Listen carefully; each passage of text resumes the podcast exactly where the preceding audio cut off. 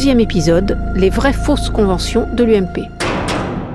Dernière étape, m'assurer que on m'a pas euh, monté un, espèce de complot, quoi, fabriqué par, euh, pas, par la gauche pour, euh, pour faire une fausse affaire Big Malion, c'est-à-dire m'assurer que ces factures de convention étaient bien dans la comptabilité de l'UMP. Mais moi, j'ai pas accès à la comptabilité de l'UMP, donc je peux pas le savoir.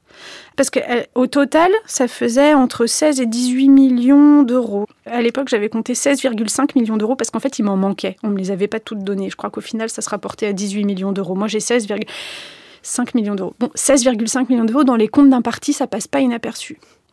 Donc, les partis doivent euh, déclarer leurs comptes. Ils sont pas obligés de, détailler toutes les dépenses, mais par contre, ils sont obligés de faire des, espèces de, de bilans budgétaires par grand thème. Donc, je suis allée voir les comptes de l'UMP de l'année 2012 qui avaient été publiés en 2013.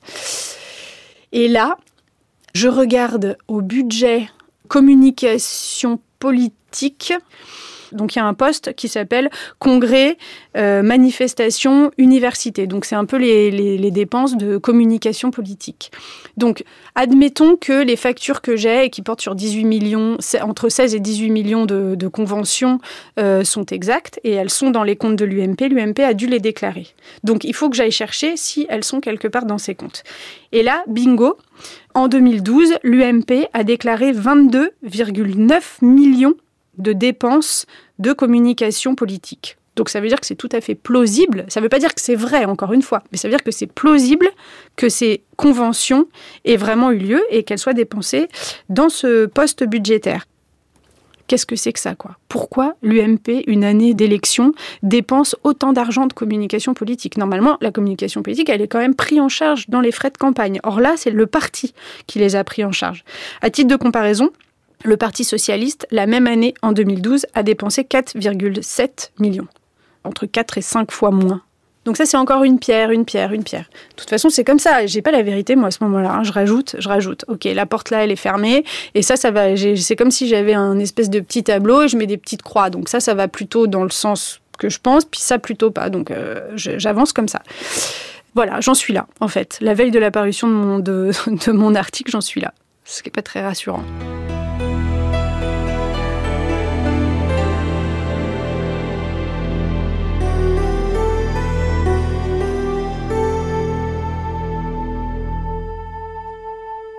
Alors au journal, euh, j'ai un, chef à l'époque, Éric de Couty, qui lui-même a fait 15 euh, ans d'investigation et qui est euh, une des personnes avec qui je parle le plus et qui m'accompagne et en tout cas avec qui je peux échanger sur toute cette petite tambouille interne dont je vous parle.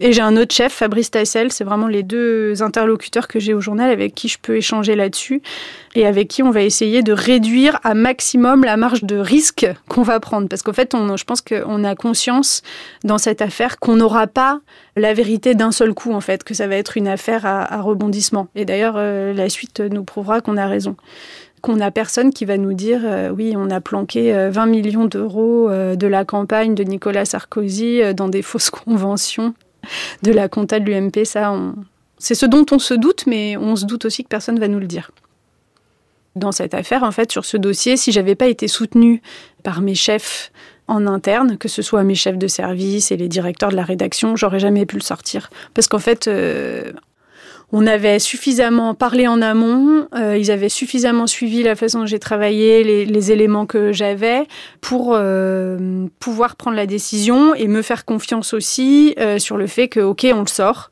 Il y a, quelque chose qu'on assume de pas totalement comprendre dans cette affaire, mais ce qu'on a, on pense que c'est béton. On a fait le travail de vérification qu'il faut et on y va. Et sans la confiance euh, d'une rédac et sans l'appui d'une rédac, j'aurais jamais pu le faire. D'ailleurs, euh, encore aujourd'hui, je me dis, euh, si j'avais pas été à Libé à cette époque-là, entourée comme je l'étais, avec les chefs que j'avais, bah, peut-être que on l'aurait pas fait. Peut-être qu'on l'aurait, peut-être que je l'aurais pas sorti de la même façon. C'est très important ça.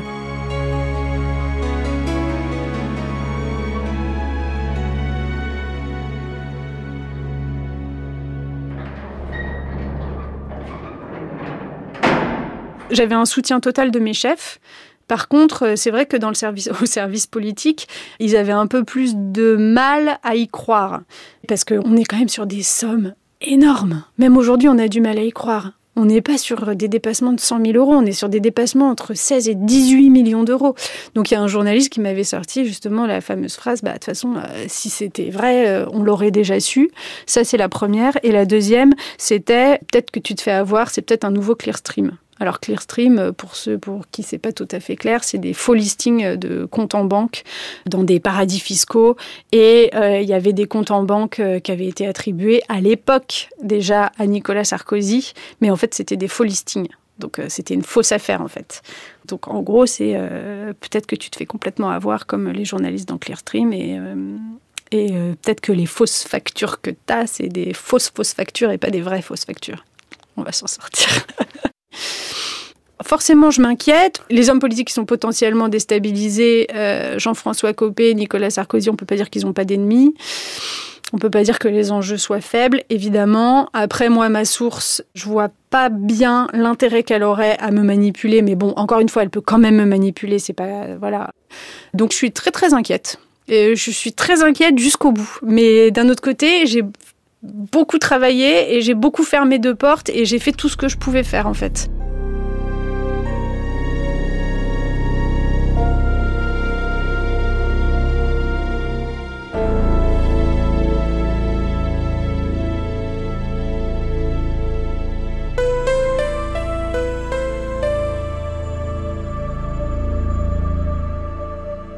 Et alors, il y a une dernière chose qui va se passer. Ça, c'est la dernière des dernières. Et c'est la veille de la parution. J'ai évidemment joint Jean-François Copé. Alors là, par contre, la veille de la parution du papier, tu dévoiles toutes tes cartes, ou quasiment toutes tes cartes. T'as pas le choix, là, tu cherches un contradictoire. Bon, moi j'avais fait un mail, hein, un très très long mail. Je lui avais mis, voilà ce que j'ai en ma possession, j'ai ça, j'ai ça, j'ai ça, telle convention. Est-ce que vous pouvez me confirmer que ces conventions ont eu lieu. Est-ce que vous pouvez me confirmer que ces factures sont bien dans la comptabilité de l'UMP Et parmi ces conventions, il y en a deux qui attirent mon attention. Il s'agit de la convention où il y a M. Pierre Lelouch. Comme je l'avais interrogé, je m'étais dit c'est bien que je lui demande sur une convention précisément, vu que lui me dit j'y ai jamais été. Alors, c'est quoi cette convention? Voilà, c'était un bon exemple. Et là, je me trompe en fait d'une virgule. C'est-à-dire que je mets cette convention a coûté, selon la facture, 499 000 euros. Et en fait, c'est 490 000 euros. En gros, c'est ça, je me trompe, j'oublie un 9 ou j'oublie une virgule, je sais plus, j'oublie quelque chose dans cette convention. Il veut pas me répondre et il me fait rappeler par un certain Jérôme Lavrieux.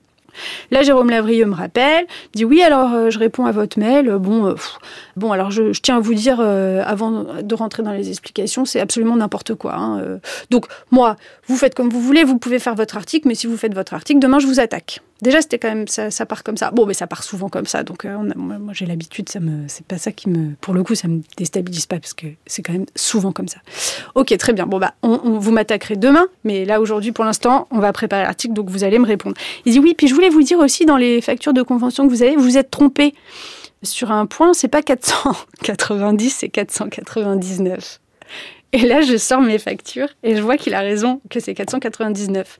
Et là, bingo, Enfin, ces factures, c'est des vraies factures. Elles sont dans la compte de l'UMP, c'est on m'a pas baladé, c'est pas un complot. Voilà. Sans le vouloir, en fait, il m'a confirmé que tous les documents que j'avais, c'était des vrais documents. Bon, et puis après, il a servi sa soupe, euh, je veux dire, à l'époque, il est numéro 2 de l'UMP, évidemment qu'ils vont pas rien avouer. Donc il me dit que les conventions ont eu lieu, qu'il y a bien eu des conventions et que c'est normal dans une année euh, présidentielle, et puis, et puis au revoir. Voilà, c'est tout. Rétrospectivement, je me dis, soit il n'a pas conscience du scandale qui va éclater, soit il le sait que trop bien, et que de toute façon, il sait ce qu'il a, il sait ce qui s'est passé à l'UMP en 2012, et que en fait, il sait bien qu'un jour ce truc va sortir, et que là, il m'a au téléphone et il se dit bon bah voilà, c'est maintenant quoi. C'est maintenant, ça sort et puis c'est tout. Et puis il a quand même énormément, enfin c'est un animal politique, euh, Jérôme Lavrieux, il a énormément de sang-froid. Il va pas commencer à s'énerver, à me crier dessus, hein, c'est pas, c'est pas exactement les habitudes du personnage. Mais encore aujourd'hui, je sais pas. Est-ce qu'il sait que voilà, c'est maintenant, ça va exploser et qui va exploser avec en fait. Soit il se dit, euh, bah, je lui ai un peu fait peur et qu'elle va pas faire son papier, et puis je le saurai jamais. Le 15 mai 2014, Libération publie l'enquête de Violette Lazare. Quel titre en une Les folles factures de l'UMP. Bruno Duvic en fait l'ouverture de sa revue de presse sur France Inter. Il est 8h32 sur Inter. Dans la presse ce matin, histoire de facture. Quand on demande à Pierre Lelouch s'il se souvient d'une conférence sur l'accès au crédit qu'il aurait organisée le 30 mai 2012, il répond « Je suis tout à fait étonné, le crédit n'est pas du tout mon thème de prédilection. » Quand on lui précise que cette conférence a été payée 300 000 euros, 299 pour être précis, par l'UMP à la société Big Malion, il cherche dans son agenda. Le 30, il trouve trace d'un passage à l'Assemblée le matin, d'une réunion avec des médecins le soir, mais pas de conférence sur l'accès au crédit. Des exemples comme celui-ci, il y en a quelques-uns ce matin dans Libération. Les folles factures de l'UMP, des comptes à dormir debout. Enquête de Violette Lazare, le journal relance l'affaire Big Malion, cette société d'événementiel et de communication tenue par des proches de Jean-François Copé. Entre janvier et juin 2012, l'UMP, selon Libé, lui a versé pour près de 20 millions d'euros pour l'organisation de meetings de campagne, de diverses opérations de communication et 55 conventions. Ces conventions ont coûté près de 13 millions à elles seules, de quoi organiser de très gros raouts qui auraient dû marquer les esprits et la presse, mais seules quelques-unes ont laissé des traces sur le site de l'UMP. Alors, prestations fictives, surfacturation, les soupçons dans le journal sont lourds ce matin. C'est aussi le financement de la campagne présidentielle de Nicolas Sarkozy qui est mis en question. Jérôme Lavrieux, le bras droit de Jean-François Copé, assure avoir les preuves de la tenue de ces réunions, mais dit-il, Libération peut toujours courir pour les avoir. Alors l'article paraît, les réactions sont au début euh, assez étonnantes, c'est-à-dire euh, je me souviens 15 jours après il y avait les élections européennes et donc euh, je me souviens que sur les chaînes info le matin de la parution de l'article, tous les élus de droite qui sont invités disent oui bah de toute façon bon bah sur le fond de l'article on n'a rien à dire mais on sait bien comment ça se passe, déstabilisation à 15 jours des élections européennes etc. Enfin, il parle que de ça, quoi. Il parle pas du fond de l'affaire. Euh, jusqu'à Valérie Pécresse, je crois, qui était interrogée sur une euh, télé à, midi. C'est une des premières et elle dit je ne sais rien de cette affaire, mais les montants qui sont cités sont très importants. Et vous le savez, ce sont les Français qui financent les partis politiques par leurs impôts et par leurs dons. Alors je suis sûr que Jean-François Copé aura à cœur de clarifier, de donner des explications sur ces dépenses. Donc là, il y a un début de reconnaissance de, il y a peut-être quelque chose qui va pas. C'est très timide. Et puis voilà. En fait, on ne sait pas encore à quoi a servi cet argent. C'est de l'argent qui est caché, mais on fait tout de suite le lien avec la campagne. Il y a des gens de l'événementiel qui m'avaient parlé des meetings pharaoniques de Nicolas Sarkozy. Et donc, est-ce que ça a servi effectivement à financer euh, ces meetings et à faire des sous-facturations au compte de campagne? On se demande, mais on ne peut pas l'affirmer encore à ce moment-là. Je me souviens, dans mon premier papier, je le mets à titre d'hypothèse. Puis après, ça va évidemment faire un énorme, un énorme scandale.